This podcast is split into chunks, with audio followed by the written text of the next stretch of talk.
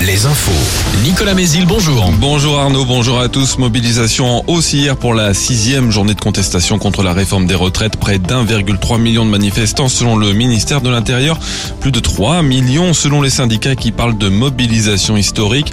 Selon les sources, entre 10 000 et 22 000 personnes dans les rues à Poitiers, 11 à 15 000 à Tours, 10 à 40 000 à Limoges, 52 000 à 105 000 à Nantes. Des incidents et des interpellations d'ailleurs à Nantes, mais aussi à Rennes et à Angers.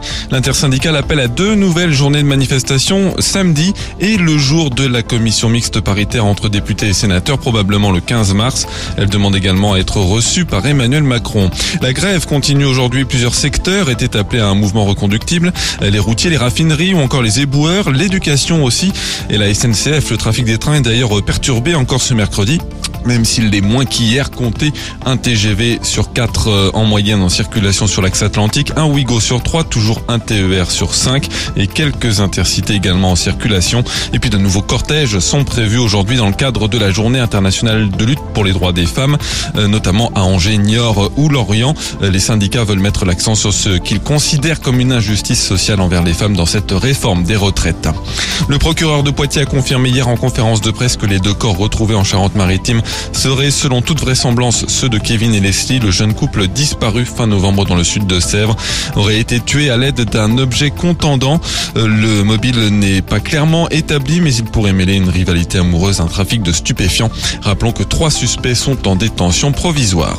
L'actualité sportive avec le foot et une victoire impérative pour le PSG ce soir en Allemagne. Les Parisiens affrontent le Bayern Munich en huitième de finale retour de la Ligue des Champions après leur défaite 1-0 à l'aller. Le PSG privé de Neymar jusqu'à la fin de la saison. En basket, courte défaite d'un point de Cholet contre Kiev hier en quart de finale aller de la Coupe d'Europe FIBA. En probé, défaite de Nantes, Orléans et Quimper, La Rochelle a gagné à Angers.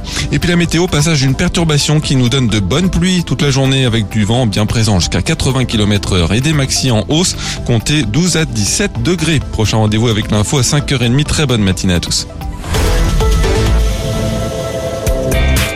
Toujours plus de hits. Alouette. We were good, we were gold.